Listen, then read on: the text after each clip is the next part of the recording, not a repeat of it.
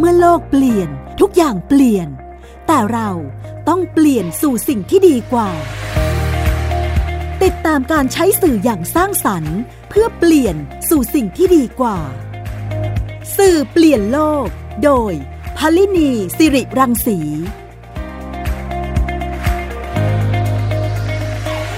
สวัสดีค่ะคุณฟังคะกลับมาพบกันอีกครั้งค่ะ กับรายการสื่อเปลี่ยนโลกทางไทย PBS Podcast นะคะ คุณฟังคะในช่วงนี้เนี่ยเราก็อยู่ในสถานการณ์ช่วงของโควิดนะคะแล้วก็เจอคลัสเตอร์ต่างๆ ที่มีการกระจายตัวของผู้คนที่ติดเชื้อนี้กันมากมายทีเดียวนะคะ แต่ว่าใน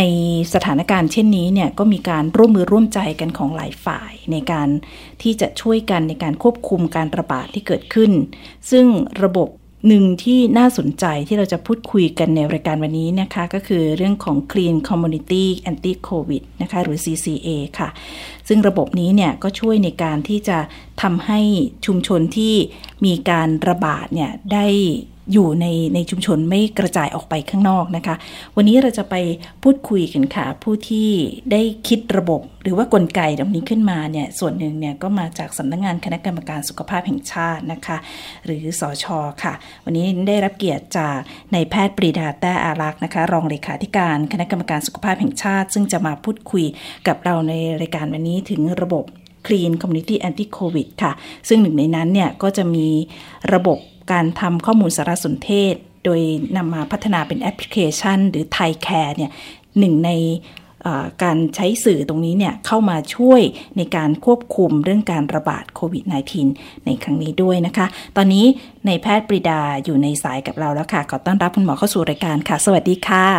ครับสวัสดีครับค่ะ อยากให้คุณหมอเล่าระบบ ที่วางกลไกในการทำ CCA นี้ให้คุณผู้ฟังได้เข้าใจนิดหนึ่งค่ะว่าระบบนี้มันคืออะไรอย่างไรอะค่ะครับจริงๆแล้วก็อยากจะ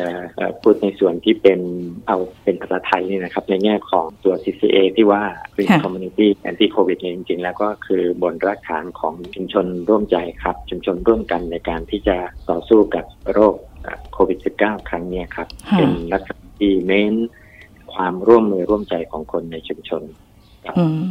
ภาครัฐของบุคลากรทางด้านสาธารณสุขที่เข้าไปดูแลครับสำนักงานคณะกรรมการสุขภาพแห่งชาติเองเนี่ยก็มีส่วนหนึ่งที่ทำงานเพื่อที่จะสร้างความเข้มแข็งของคนในชุมชนนะคะ แล้วก็ได้ empower ภาคประชาชนในการที่จะทำให้ในเรื่องต่างๆนะคะรวมไปถึงในเรื่องสถานการณ์วิกฤตขณะนี้เนี่ยก็ได้นำระบบนี้เข้ามาใช้นะคะ ตอนแรกเนี่ยที่คุณหมอเข้าไปเนี่ยไปที่ไหนก่อนนะคะ ที่คลัสเตอร์ไหนที่คิดว่าเราจะเอาระบบนี้เข้าไป ทดลองใช้อะค่ะตอนเริ่มต้นทีแรกจริง ๆ แล้วเนี่ยเราก็ต้องบอกว่าในการที่จะใช้ระบบแอปพลิเคชันเข้ามาเนี่ยอาจจะยังไม่ได้คิดตั้งแต่ช่วงแรกนะครับ แต่ว่าในแง่ของการทำงานของชุมชนเนี่ยเมื่อมีผู้ป่วยจำนวนมาก แล้วก็อาจจะมีผู้ที่มีความเสี่ยงนะครับ อย่างเช่นที่ชุมชนคลองเตยซึ่งได้ทำงานร่วมกับหลายภาคส่วนนะครับก็ปรากฏว่าระบบข้อมูลต่างๆเนี่ย คือค่อนข้างจะสับสนนะครับ แล้วก็การต้องระวังติดตามหรือการดูแลที่อาสาสมัครจะเข้าช่วยเหลือของผู้ที่ติดเชื้อที่จำเป็นจะต้องรีบแยกตัวเขาออกมาจากครอบครัวนะครับ เนื่องจากเป็นชุมชนแออัดเนี่ยการที่จะให้อยู่ในครอบครัวก็มีความเสี่ยงนะครับในในระหว่างที่บางทีรอการส่งตัวไปโรงพยาบาลเนี่ย ก็อาจอาจจะยังทำไม่ได้ในในความรวดเร็วนักเนื่องจากว่ามีข้อจำกัดเรื่องของ จำนวนผู้ป่วยมีจำนวนมากถูกไหมครับ แล้วก็การส่งต่อหรือว่าโรงพยาบาลสนามโดยการประสานงานต่างๆเนี่ยก็อาจจะมีมีช่วงเวลาที่เนื่นนานออกไปในช่วงแรกนี่นะครับ ก็ก็จำเป็นที่จะต้องมีการแยกผู้ป่วยให้เร็วที่สุดนะครับ ในขณะเดียวกันเนี่ย ก็จะเมื่อมีผู้ป่วยก็มีผู้สัมผัสเสี่ยงสูงครับ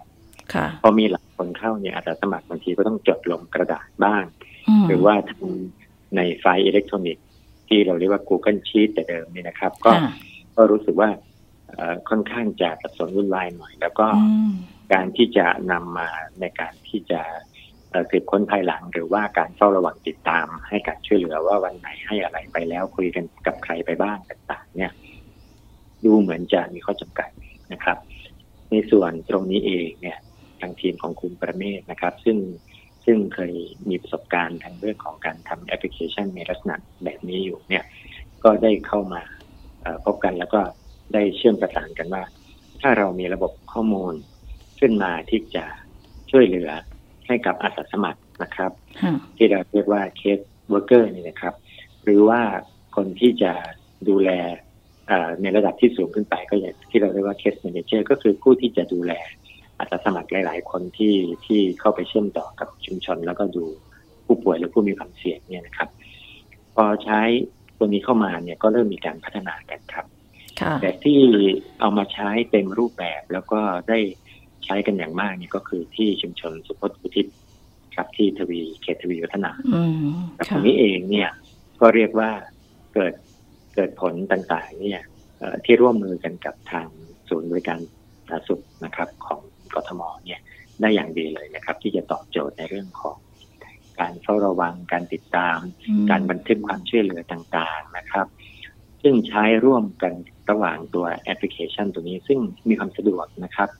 มีความสะดวกในการที่จะลงข้อมูลปรับปรุงข้อมูลได้ แล้วก็ดู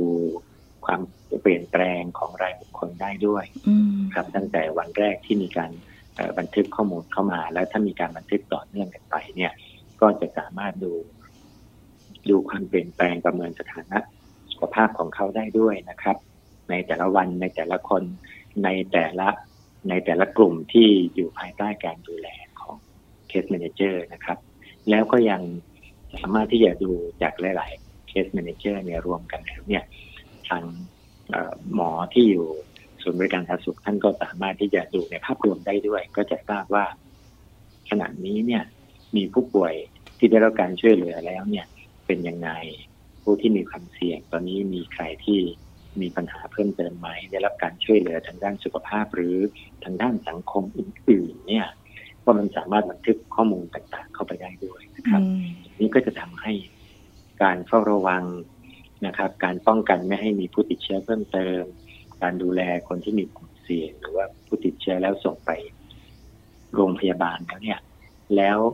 เมื่อเขารักษาแล้วโรงพยาบาล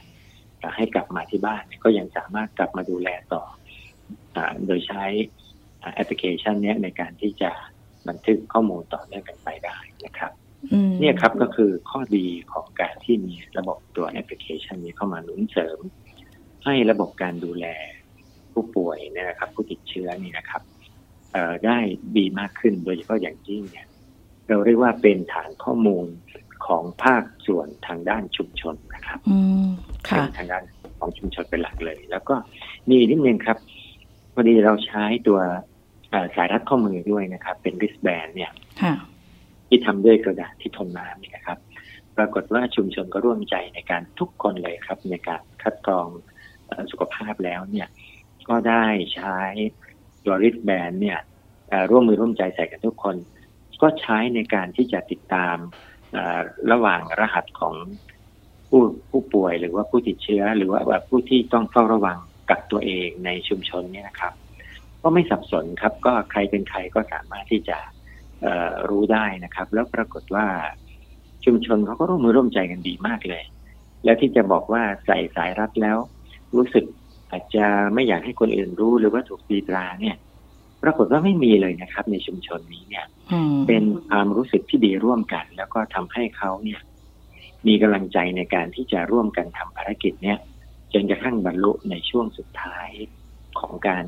เฝ้าระวังกักตัวในชุมชน ซึ่งเยี่ยมมากเลยครับ อืมค่ะแม้ฟังคุณหมออย่างนี้แล้วนึกถึงสุภาษิตที่บอกว่า รู้เขารู้เรารบร้อยครั้งชนะร้อยครั้งเลยนะคะ คือเป็นการ สิ่งที่เราต้องรู้ข้อมูลของคนในชุมชนทั้งหมดเลย ใครเป็นใคร แล้วก็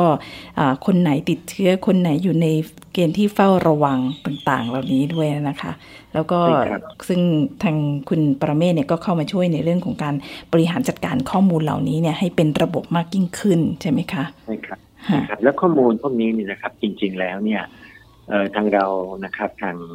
สำนักงานคณะกรรมการสุขภาพแห่งชาตินะครับ ก็ร่วมมือกันกับ ทางคุณประเมศด้วยกับหลายภาคส่วนนะครับ ก็เราก็เห็นว่าอย่างไรก็ตามเนื่องจากเป็นข้อมูลที่สำคัญ แล้วก็เป็นข้อมูลที่เราเรียกว่าเป็นข้อมูลส่วนบุคคลด้วยเนี่ย ก็มีการตั้งคณะกรรมการคุ้มครองเรื่องพัฒนาข้อมูล แล้วก็มีการคุ้มครองข้อมูลส่วนบุคคลด้วยนะครับไม่ใช่ว่าจะไปเปิดให้ใครก็ได้ที่สามารถเข้าถึงนะครับ ก็มีดูแลนะครับ แต่ว่าในแง่ของคนในชุมชน นะครับ หรือว่าในส่วนของ case manager case worker รวมทั้งหมอแพทย์ที่ศูนย์บริการสาธารณสุขเนี่ย ก็จะเห็นตามลำดับชั้นเนี่ยนะครับ จะเป็นประโยชน์มาก และส่วนที่มีน่าสนใจอันหนึ่งครับ คนในชุมชนเองเนี่ยเขาใส่ wristband แล้วเนี่ย ยังเขารู้ว่าใครเป็นใครเนี่ยแทนที่เขาจะรู้สึกว่าไม่อยากให้คนอื่นรู้ในในชุมชนเดียวกันนี่นะครับเขากลับรู้สึกว่าเขาได้ทราบว่าใครเนี่ยเป็นอย่างไรเนี่ย เขาจะได้เฝ้าระวังและปฏิบัติตัวเองต่อคนนั้นได้ถูกต้องว่าเราควรจะรักษาระยะห่างกันแบบไหน จะช่วยกันดูแลอย่างไรนะครับ ตรงนี้กลับกลายเป็นสิ่งที่เขารู้สึกดีต่อกันมากขึ้นเสียอีกนะครับ แต่ข้อมูลนี้ก็เป็นข้อมูลที่ทำให้เขาไว้วางใจกันนะครับ แล้วก็เป็นข้อมูลที่ชุมชนคุยร่วมกันครับ แล้วตกลงร่วมกันว่า เราควรจะมีข้อมูลที่รับทราบร่วมกันมากน้อยแค่ไหน นะครับ ซึ่งตรงนี้เป็นมิติที่เราก็รู้สึกประทับใจนะครับ และไม่ตอนแรกคิดว่าอาจจะมีปัญหาหรือไม่ ปรากฏว่าข้อมูลเหล่านี้กลับสะท้อนความรู้สึกเชิงบวกออกมาได้จำนวนมากทีเดียว คุณหมอคะในระบบอันนี้เนี่ยเราสามารถเอาไปประยุกต์ใช้ใน กลุ่มที่เกิดการระบาดกลุ่มอื่น ๆ ได้ไหมอย่างของที่ทวีวัฒนาเนี่ยก็คือถือว่าเป็นชุมชนเล็ก ๆ แต่ถ้าขนาดที่ใหญ่ขึ้นเนี่ยเราสามารถเอาไปไปประยุกต์ใช้ได้ไหมคะ จริง ๆ มันสามารถจะใช้ได้นะครับ แต่ทีนี้เราอาจจะยังไม่ได้เปิดให้แบบดาวน์โหลดได้ทั่วไปหรือว่าเข้ามา เพราะว่าการสนับสนุนทีมที่จะคอยช่วยเหลือให้คำแนะนำหรือว่า backup เป็นทำงานหลังบ้านให้เนี่ยก็อาจจะยังไม่ทางการนะครับ อันที่หนึ่ง แต่อย่างไรก็ตามนะครับ ไม่ว่าจะเป็นชุมชนเล็กหรือชุมชนใหญ่เนี่ย สามารถที่จะเอาไปใช้ได้ครับ เพราะว่าศักยภาพของตัวแอปพลิเคชันเนี่ยมันรองรับได้นะครับที่สำคัญกว่านั้นก็คืออาสาสมัครนะครับ ที่จะต้องเข้าใจ ซึ่งไม่ได้ยากหรอกครับ ก็เพียงแต่แนะนำการใช้ทดลองใช้สักสักครั้งสองครั้งก็จะเข้าใจและเกิดความสะดวก ทีนี้ถ้าชุมชนใหญ่มากเนี่ยนะครับ ก็ไม่ได้มีปัญหาเนื่องจากว่า โดยศักยภาพของอาสาสมัครก็ ก็ดูแลตามสภาพอยู่แล้วครับเช่น เช่นอาสาสมัครหนึ่งคน อาจจะดูแลผู้ที่มีความเสี่ยง หรือว่าผู้ที่ต้องได้รับการดูแลเนี่ย อาจจะห้าคนสิบคนห้าครอบครัวสิบครอบครัวนี้ก็แล้วแต่เนี่ยนะครับ เขาก็จะดูแลจำนวนอยู่ในประมาณนั้นทีนี้ case worker หรืออาสาสมัครคนที่สองก็จะดูอีกอีกกลุ่มหนึ่งอย่างนี้ครับ เหมือนกับเป็นคุ้มบ้านอะไรก็ได้นะครับ ทีนี้ถ้าชุมชนใหญ่ก็จะจะมีหลายคุ้มใช่ไหมครับ ในแต่ละคุ้มก็จะมีอาสาสมัครที่จะดูห้าครัวเรือนบ้างสิบครัวเรือนบ้างก็อาจจะมีอาสาสมัครหลายส่วนหน่อย เพราะฉะนั้นเนี่ย ถ้าชุมชนใหญ่มาก ก็จะจะมีคณะกรรมการ แล้วก็อาจจะมีคณะกรรมการย่อยที่ดูแลในระดับชุมชนย่อย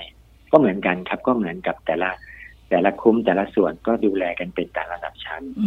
แต่ตัวขยายแบบนี้เนี่ย ก็ยิ่งดีเพราะว่า ในลักษณะที่เป็นผู้จัดการในการดูหรือว่าคุณหมอที่มีศูนย์ศูนย์บริการที่ดูแลหลายชุมชน หรือดูชุมชนใหญ่เนี่ย ก็สามารถที่จะใช้ตรงนี้ได้ดูว่า ตรงไหนเนี่ยยังมีข้อจำกัด ตรงไหนมีการระบาดมากขึ้น หรือว่ามีสถานการณ์ที่อาจจะต้องเข้าไปช่วยเหลือเนี่ย ก็สามารถดูได้จากตรงนี้ในภาพรวมได้ด้วยนะครับ ค่ะ ค่ะ นี่ก็คือเป็นระบบของ Green Community Anti COVID นะคะ โดยนำแอปพลิเคชันเข้ามาใช้ ซึ่งตัวนี้เนี่ยก็ช่วยคุณหมอคุณพยาบาลได้มากทีเดียวนะคะ ในการที่บริหารจัดการข้อมูล แล้วก็ผู้ที่ระบาดนะคะ แล้วก็ซึ่งถ้าหากไปในอนาคตเนี่ย เราก็เอาไปใช้ในเรื่องของการจัดการชุมชนได้เป็นอย่างดีทีเดียวนะคะใช่ครับผมผมเดียวเพิ่มนิดเดียวครับว่าทั้งหมดนี้ต้องเริ่มต้นด้วยการที่เราเรียกว่า เราทำข้อมูลเพื่อสนับสนุนคนในชุมชนครับ ให้เขาได้ใช้ข้อมูลเพื่อเรียกว่าข้อมูลป้อนกลับให้เขาเนี่ย ต้องเป็นหัวใจสำคัญเลย ไม่ใช่ว่ามาเก็บรวบรวมข้อมูลเขาแล้วเอาไปที่ไหนก็ไม่รู้ส่งไปให้ใครก็ไม่ทราบตรงนี้ครับนี่คือหัวใจสำคัญใช่ครับ วันนี้ขอบพระคุณคุณหมอมากทีเดียวนะคะ ที่มาเล่าให้เราฟังนะคะ เดี๋ยวเราจะพูดคุยในรายละเอียดกับคุณปรเมศต่อในช่วงที่ 2 ของรายการค่ะ ขอบพระคุณนายแพทย์ปรีดาแต่อารักนะคะ รองเลขาธิการคณะกรรมการสุขภาพแห่งชาติที่มาพูดคุยกับเราในวันนี้ ขอบพระคุณคุณหมอค่ะค่ะสวัสดีค่ะสวัสดีครับเดี๋ยวเราพักกันสักครู่นะคะ กลับมาพบในช่วงที่ 2 ของสื่อเปลี่ยนโลกค่ะ คุณกำลังฟังรายการ สื่อเปลี่ยนโลกไทย PBS Podcast กลับเข้ามาสู่ช่วงที่ 2 ของสื่อเปลี่ยนโลกนะคะ วันนี้เราพูดคุยกันถึงเรื่องของการใช้แอปพลิเคชัน เข้ามาช่วยในการบรรเทาสถานการณ์โควิดนะคะ และในช่วงที่ 2 ของรายการวันนี้นะคะดิฉันจะพาคุณผู้ฟังไปพูดคุยกับคุณปรเมศวร์ มินศิรินะคะ ผู้บริหารกระปุก .com ค่ะ ซึ่งเป็นผู้หนึ่งที่เข้ามาช่วยในการนำความรู้ความสามารถที่คุณปรเมศวร์เนี่ย ทำในเรื่องของเทคโนโลยีมาโดยตลอดนะคะ แล้วก็ในช่วงสถานการณ์วิกฤตแบบนี้เนี่ยได้ทำแอปพลิเคชัน Thaicare ขึ้นมานะคะ เดี๋ยวเราไปพูดคุยกับคุณปรเมศวร์กันค่ะ ตอนนี้อยู่ในสายแล้วนะคะ สวัสดีค่ะ สวัสดีครับ คุณพลินีครับค่ะ คุณปรเมศเข้ามามีส่วนร่วมในการทำแอปพลิเคชันไทยแคร์นี่ยังไงคะซึ่งเป็นส่วนหนึ่งของ CCA ด้วยใช่ไหมคะอย่างแรกก่อนเลยเนี่ยผมทำเกี่ยวกับระบบสารสนเทศเป็นอาชีพอยู่นานแล้วนะครับ ประมาณ ร่วม 20 ปีแล้วละครับ เพราะว่าเราทำเว็บไซต์ ซึ่งซึ่งตอนนี้ตัวกระปุกเองก็มีคนไทยนะฮะเข้าใช้ในเดือนหนึ่งประมาณ 30 ล้านคนนะครับ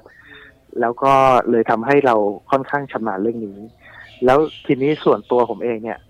เวลามันมีเหตุแบบนี้ผมจะเข้ามาช่วยทำข้อมูลในเชิงภาคประชาชนนะครับ หลายครั้งจริง ๆ แล้วมันก็ตั้งแต่ตอนสึนามิ 2547 แล้วก็ช่วงน้ำท่วม ด้วยแล้วก็มาช่วงน้ำท่วมที่เป็นไทยฟลัดนะครับปี2553 54นะครับก็ก็เลยเอ่อค่อนข้างจะทำจนพอพอเรารู้ว่ามีเหตุการณ์ครั้งนี้เนี่ยก็เลยขยับเข้ามานะครับ แล้วก็เลยได้มีโอกาสเนี่ยมาพบกับทางคุณหมอวิรุณนะฮะสชที่วัดสะพานตกคลองเตย ก็เลยทราบว่าทางสชมีสมัชชานะฮะสุขภาพที่ทำ เรื่องนี้อยู่ด้วยที่ที่เป็นเรื่องโควิดโดยเฉพาะก็เลยมาเข้าร่วมครับ อืมค่ะ แล้วก็พอหลังจากที่เข้ามาได้เห็นข้อมูลเห็นประเด็นที่คลองเตยซึ่งเป็นคลัสเตอร์หนึ่งที่ที่เกิดขึ้นนะคะ แล้วตอนนั้นเนี่ยแอปพลิเคชัน Thaicare เนี่ยเกิดขึ้นมาได้ยังไงคะผมผมอายุมากแล้วนะครับ แต่ว่าผมตัดสินใจไปเรียนต่อปริญญาโท ตอนตอนอายุเกือบห้าสิบแล้วก็เลยปีสองพันสิบเก้าเนี่ย ผมทำโปรเจกต์ตัวหนึ่งของคือผมเป็นวิชาเรียนแต่ว่าเราได้รับโจทย์จากเออกระทรวงสาธารณสุขที่เป็นสำนักวิจัยของสหรัฐเนี่ย ให้ให้ให้นักศึกษาได้ลองทำโปรเจกต์จริงดู ผมก็เลยดีไซน์ระบบตัวหนึ่งขึ้นมา แล้วตอนนั้นเราใช้ชื่อว่า iCare ไม่ใช่เราอะคือผมทำคนเดียวนะครับ แล้วก็แล้วก็โจทย์ที่เราได้มาก็คือว่าหมอพยาบาลที่เป็น caretaker เนี่ย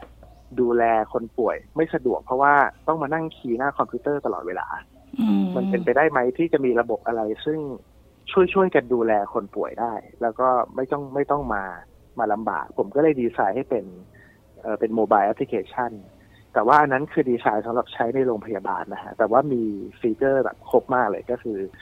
caretaker หลายแบบ แล้วก็มีเรื่องของเชื่อมกับฐานข้อมูล evidence base ด้วยนะฮะแล้วก็สรุปออกมาเป็น care plan เรียบร้อย ทีนี้พอพอมีเรื่องนี้ปั๊บเนี่ยที่จริงไทย PBS นี่แหละฮะ คุณแววนี่แหละเป็นคนเห็นโพสต์ผมในใน Facebook ว่าใครมีอะไรช่วยหรือเปล่าผมอยากช่วยนะฮะในกรณีระบาดรอบที่สามเนี่ยค่ะคุณแววก็เลยลิงก์ผมให้ไปเจอ คุณแววนี่คือคุณณาตยาแวววีรคุปต์ที่ไทย PBS ที่เองนะคะ ใช่ครับใช่ครับเขาเห็นแล้วโทรมาตาม บอกว่าเนี่ยมีมีตรงนี้ไปไหมพอเราไปผมก็แนะนำว่าผมมีอะไรแบบนี้อยู่นะฮะพอจะใช้ได้ ในตอนแรกเลยนั่นคือเหตุการณ์เมื่อเดือนที่แล้วเนี่ย มันดูเหมือนจะใช้ได้ เพราะว่าเหตุการณ์ที่คลองเตยก็คือ เอาผู้ป่วยเข้ามาที่วัดสะพานซึ่งเป็นเหมือนศูนย์พักคอยนะฮะเพราะฉะนั้นเนี่ยเขาจะรออยู่ตรงนั้นไม่เกิน 24 ชั่วโมง แล้วส่งต่อไปที่โรงพยาบาลนะครับบางทีก็สามชั่วโมงบางทีก็หลังๆก็เกินนะครับ ผมก็รู้สึกว่าเออมันก็น่าจะใช้แอปพลายใช้ได้ คิดซะว่าวัดสะพานเนี่ยเป็นเหมือน เป็นเหมือนโรงพยาบาลปฐมพยาบาลก็แล้วกันนะครับ ก็เลยบอกว่าโอเคงั้นเราเป็นระบบ เราเรียกว่าเป็นระบบเวชระเบียนก็แล้วกันนะครับ ก็คือว่าเพื่อให้บันทึกง่าย ๆนะครับ แต่เชื่อไหมครับว่าหลังจากนั้นเนี่ยเราถึงได้รู้ว่าโจทย์มันเปลี่ยนไปเยอะมาก มันไม่ได้มันไม่ได้เป็นแบบนั้นอีกแล้วตอนนี้ สถานการณ์มันมันแรงขึ้นภายในเวลาเดือนกว่าเองอืมค่ะ ตอนต้นเดือนเนี่ย เราคิดว่า คือตอนดีไซน์ไว้ตอนแรกดีไซน์ไว้ใช้ใน primary care ก็คือในโรงพยาบาลอพอตอนแรกที่เราไปใช้เนี่ย ไปใช้ในศูนย์พักคอยมันก็ไม่ได้ไกลกันเท่าไหร่ททีนี้พอพอพัฒนาไปเรื่อยๆ เราเจอปัญหาแล้วว่าสถานการณ์รุนแรงถึงขั้นที่ว่าคนเนี่ยไม่ได้ออกมา ไม่ได้ออกมาที่ที่ศูนย์พักคอย คือตอนแรกเข้าไปที่คลองเตยผมยังไม่ค่อยได้ช่วยอะไร เพราะว่าที่ที่นั่นเนี่ยชุมชนเข้มแข็งนะครับเขาก็ ดูแลกันใช้เครื่องมือใช้ Google Sheet ใช้อะไรกันนะครับ สถานการณ์ที่เกิดขึ้นในชุมชน ผมผมประเมินตัวเองว่าช่วงแรกผมเข้าไปเรียนรู้มากกว่า ว่าว่าสถานการณ์เป็นยังไงนะครับเราก็มีโอกาสได้พูดคุยแลกเปลี่ยนอะไรกันเยอะมาก ทีนี้ทางสชก็แนะนำว่ามีพื้นที่อีกพื้นที่หนึ่งซึ่งเราอาจจะเรียนรู้เพิ่มเติมได้ก็คือที่ทวีวัฒนา ชุมชนซอยสุพจน์อุทิศนะครับ ซึ่ง เหตุผลที่ชวนไปตรงนั้นคือพื้นที่เล็ก แล้วก็ทางคุณหมอแพทย์หญิงสุธีเนี่ย เรียกว่ามีความเข้าใจในโจทย์แล้วก็ active มาแล้วเป็นอีกมุมมองหนึ่งคือมุมมองคลองเตยต้องตีความว่ามันเอาไม่อยู่แล้ว มันเข้าไประบาดเยอะแล้วแต่ชุมชนของทวีวัฒนาเนี่ย คุณหมอเก่งก็คือไม่ปล่อยให้ระบาดเลย ก็คือใช้วิธีการรุกเข้าไปตรวจ แล้วก็ดึงเอาคนติดเชื้อออกนะฮะทีนี้คนที่เหลือเนี่ยก็ต้องกักตัวดูอาการ 14 วัน เพราะว่ามันก็อาจจะเป็นไปได้ว่ามี มีมีเชื้ออยู่อะไรอยู่ เราก็บอกว่างั้นเราไปลองใช้ในอีกมุมดูไหมคือในมุมที่เขาทาดี แล้วก็พยายามจะป้องกันนะครับ ก็เลยไปติดต่อขอลองใช้ที่นั่นอยู่ช่วงหนึ่งนะครับ ข้อดีก็คือชุมชนเล็ก ตอนแรกมีคนที่ใช้ระบบเนี่ยร้อยสามสิบแปดคน ทีนี้เรามีผมมีการประยุกต์ใช้อีกตัวหนึ่งขึ้นมา ก็คือเป็นเป็นเหมือนสายรัดข้อมือครับเป็นริสแบน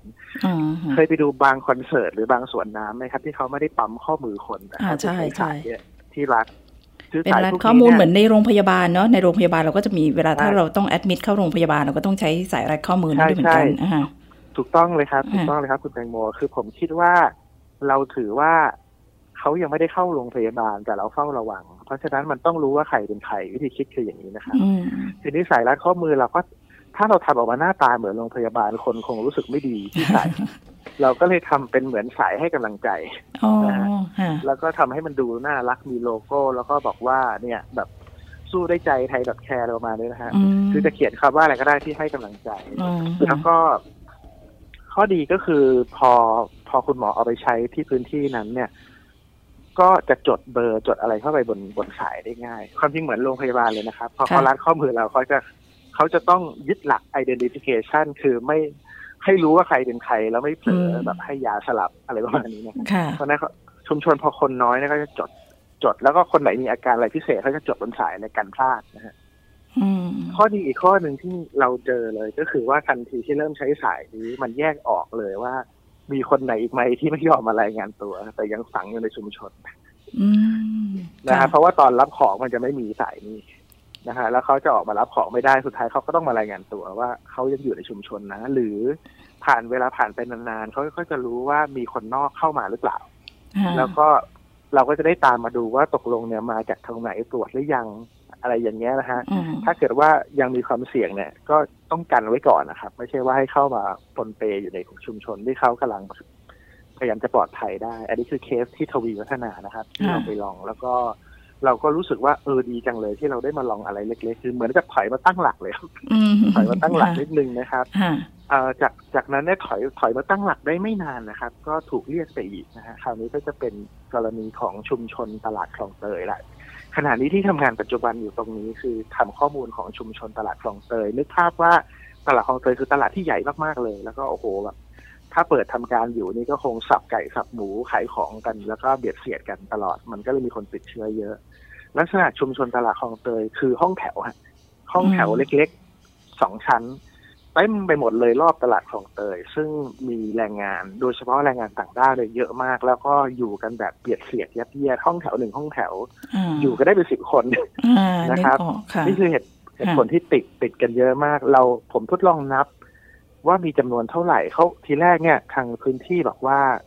แรงงานน่าจะมีอยู่ถึงหกถึงเจ็ดพันคน ผมก็ตกใจว่ามันจะเยอะขนาดนั้นได้ยังไง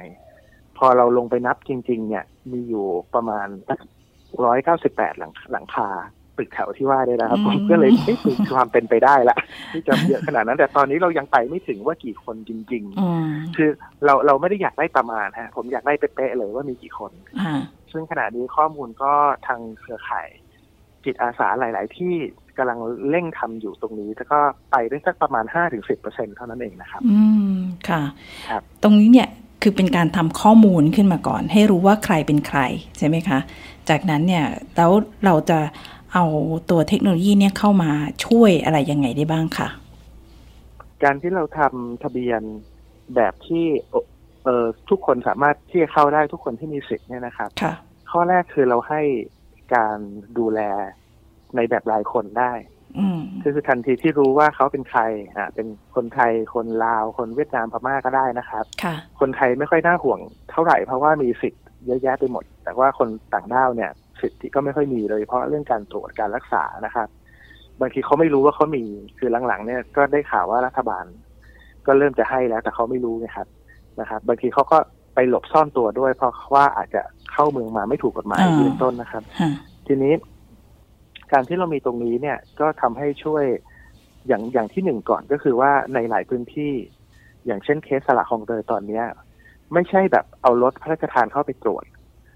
ไล่ตรวจแบบ active case finding ทุกคนแล้ว แต่เป็นลักษณะที่ว่าเพราะมันตรวจเท่าไหร่ก็เจอถ้าตรวจถ้าตรวจเจอแบบหกพันคน สมมติว่าเจอติดเชื้อสี่พัน ติดเชื้อสี่พันก็ไม่มีเตียงให้นะครับ ตอนนี้ลักษณะมันก็เลยเป็น bubble and seal หมายความว่าเขาทำให้คนเนี่ยไม่พยายามให้คนไม่โยกย้ายออกไปนะครับ แล้วก็คนคนใหม่ไม่เข้ามาทีนี้ถ้าใครมีอาการก็ต้องดึงไปไปตรวจไปรักษา ใครไม่มีอาการก็ต้องดูแลให้เขาไม่ย้ายออกไปนะฮะต้องมีน้ำอาหารก็ไม่ได้พอนะฮะก็คือต้องพยายามนอกจากเรื่องน้ำอาหารเนี่ยเรื่องความเป็นอยู่ด้วย เพราะว่าเขาก็เริ่มมีค่าเช่า ถ้าค่าเช่าเขาไม่จ่ายเขาก็ถูกไล่ออกไปเขาก็ย้ายไปที่อื่นอยู่ดี แล้วก็มีโอกาสที่จะนำเชื้อติดออกไปข้างนอกได้มากนะครับ เพราะฉะนั้นขณะนี้เข้าใจว่าหลาย ๆ ที่เนี่ยภาคประชาชนภาคประชาสังคมนะครับเร่งทำข้อมูลตรงนี้อยู่เพื่อที่ว่าทำยังไงเราถึงจะส่งมอบความช่วยเหลือตรงนี้ได้ เพราะว่าลำพังแค่จิตอาสาบริจาคไม่พอนะครับ อาจจะต้องได้แรงขับดันจากภาครัฐเข้ามาด้วยนะครับตรงนี้ก็เป็นเรื่องที่เราก็แข่งกับเวลาอยู่ครับ เราก็รู้ว่าปัญหามีอยู่ ในขณะเดียวกันนี้ก็ได้รับการติดต่อจากพื้นที่อื่นมาด้วยนะครับ ซึ่งก็จะเป็นโจทย์ใหม่อีก เช่นพื้นที่ที่เป็นโรงงานอย่างนี้เป็นต้นนะครับ ในต่างจังหวัดด้วยนะครับ ก็จะบอกว่าเนี่ยมีกรณีแบบนี้นะ จะไปช่วยได้ไหมเราก็บอกว่าก็ประการแรกก่อนเลยเนี่ยแอปพลิเคชัน หรือว่าแพลตฟอร์มเนี่ยมันไม่ได้ช่วยอะไรถ้าไม่มีคนในพื้นที่ซึ่งตั้งใจที่จะทำเรื่องนี้จริง ๆ คือตรงกันข้ามเลยนะครับ ถ้าถ้าเกิด ในพื้นที่มีแกนนำมีความเข้มแข็ง ไม่ต้องมีแอปพลิเคชันก็ได้ ใช้กระดาษจดใช้ใช้ Google Sheet เนี่ยประเด็นสำคัญคือการทำข้อมูล ให้รู้ว่าในทั้งหมดเนี่ยคือต้องนี่ทั้งหมดต้องรู้ทั้งหมดว่าใครเป็นใครใช่ไหมคะ ใช่ครับ ประเด็นสำคัญคือถ้าในพื้นที่เข้มแข็ง นะฮะแล้วเราไปเสริมมันจะเข้มแข็งขึ้น แต่ถ้าในพื้นที่ไม่เข้มแข็งเราเข้าไปไม่มีประโยชน์เลยนะครับก็ในโรงงานจะมีจะมีโจทย์ที่ยากขึ้นไปอีก เพราะว่าเรื่องภาษาในการพูดคุยกัน แล้วก็บางทีเนี่ย คนที่เขามีสังกัดนะฮะอาจจะไม่ได้สังกัดโรงงานโดยตรงแต่สังกัด subcontract เนี่ยเขาไม่ฟังใครเลยนอกจากนายจ้างเขาเพราะเขากลัวนะฮะเช่นมาให้มาให้มาให้ข้อมูลก็ให้เบอร์โทรเบอร์เดียวอย่างเงี้ยนะฮะ หรือบางทีนายจ้างบอกว่าไม่รู้ละให้ให้มาทำงานหรือให้มาทำอะไร มันเขาก็จะต้องมาประเด็นสำคัญในขณะนี้ที่ทำเนี่ยก็คือเรื่องของการทำข้อมูลและให้รู้ว่าใครเป็นใคร แล้วก็พยายาม seal ให้อยู่ในพื้นที่ในคลัสเตอร์ที่มีการ ติดอยู่ในนั้นไม่ให้ออกออกไปข้างนอก โดยที่แต่ต้องมีความช่วยเหลือในเรื่องต่างๆด้วยนะคะผมสรุปได้ดีมากเลยครับใช่ไหมคะที่ที่ทำให้ให้ทุกคนเนี่ยได้ได้อยู่ในนั้น อย่างมีคุณภาพชีวิตแล้วก็เขาก็ได้ไม่ต้องออกไปไปข้างนอกเพื่อที่จะขยายวงออกไปอีกนะคะ ทีนี้ตรงสุดท้ายค่ะในเรื่องของการแก้ปัญหาเรื่องโควิดเนี่ยค่ะในการใช้แอปพลิเคชันต่าง ไม่ว่าตอนนี้เนี่ยมีหลายแอปพลิเคชันมากเนี่ยค่ะ คุณปรเมศมองว่าการที่เราเอาเทคโนโลยีเหล่านี้เนี่ยมาใช้ตรงนี้เนี่ยมันมันต้องมีปัจจัยอะไรที่ทำให้การใช้แอปพลิเคชันเนี่ยจะก่อให้เกิดประโยชน์ แล้วก็ช่วยแก้ปัญหาสถานการณ์บ้านเมืองได้ค่ะ ครับสำคัญที่สุดของเครื่องมือไม่ว่าจะเป็นเครื่องมืออะไรก็ตามในโลกนี้ คือมันถูกใช้และถูกใช้อย่างเป็นประโยชน์ ไม่จำเป็นว่าจะต้องแพร่หลายมาก เช่นตัวไทยแคร์เองเนี่ย ผู้ใช้ไม่ได้เยอะเลยนะครับ ผู้ใช้เนี่ยผมเรียกว่าอย่างกรณีไปประชุมที่คลองเตยเนี่ยนับกันแล้วยังไงก็ไม่ถึงร้อยที่เป็นผู้ปฏิบัติงานนะฮะ ที่เก็บข้อมูลคนเนี่ยนะฮะขณะนี้เอาจริง ๆ แล้วผู้ใช้รวมเรายังไม่ถึงร้อยคนเลย แต่เราสามารถที่จะบริหารข้อมูลในพื้นที่ได้ ผมก็เชื่อว่าไปแบบนี้ดีกว่า เราเราไม่ได้มีผู้ใช้ที่มีแบบเป็นแสนเป็นล้านหรือทั้งประเทศนะฮะ เรามีผู้ใช้เฉพาะคนที่เป็นจิตอาสา แล้วเขาจะต้องสังกัดกับองค์กรด้วย เพราะว่าเราก็ดูแลไม่ทั่วนะครับ เช่น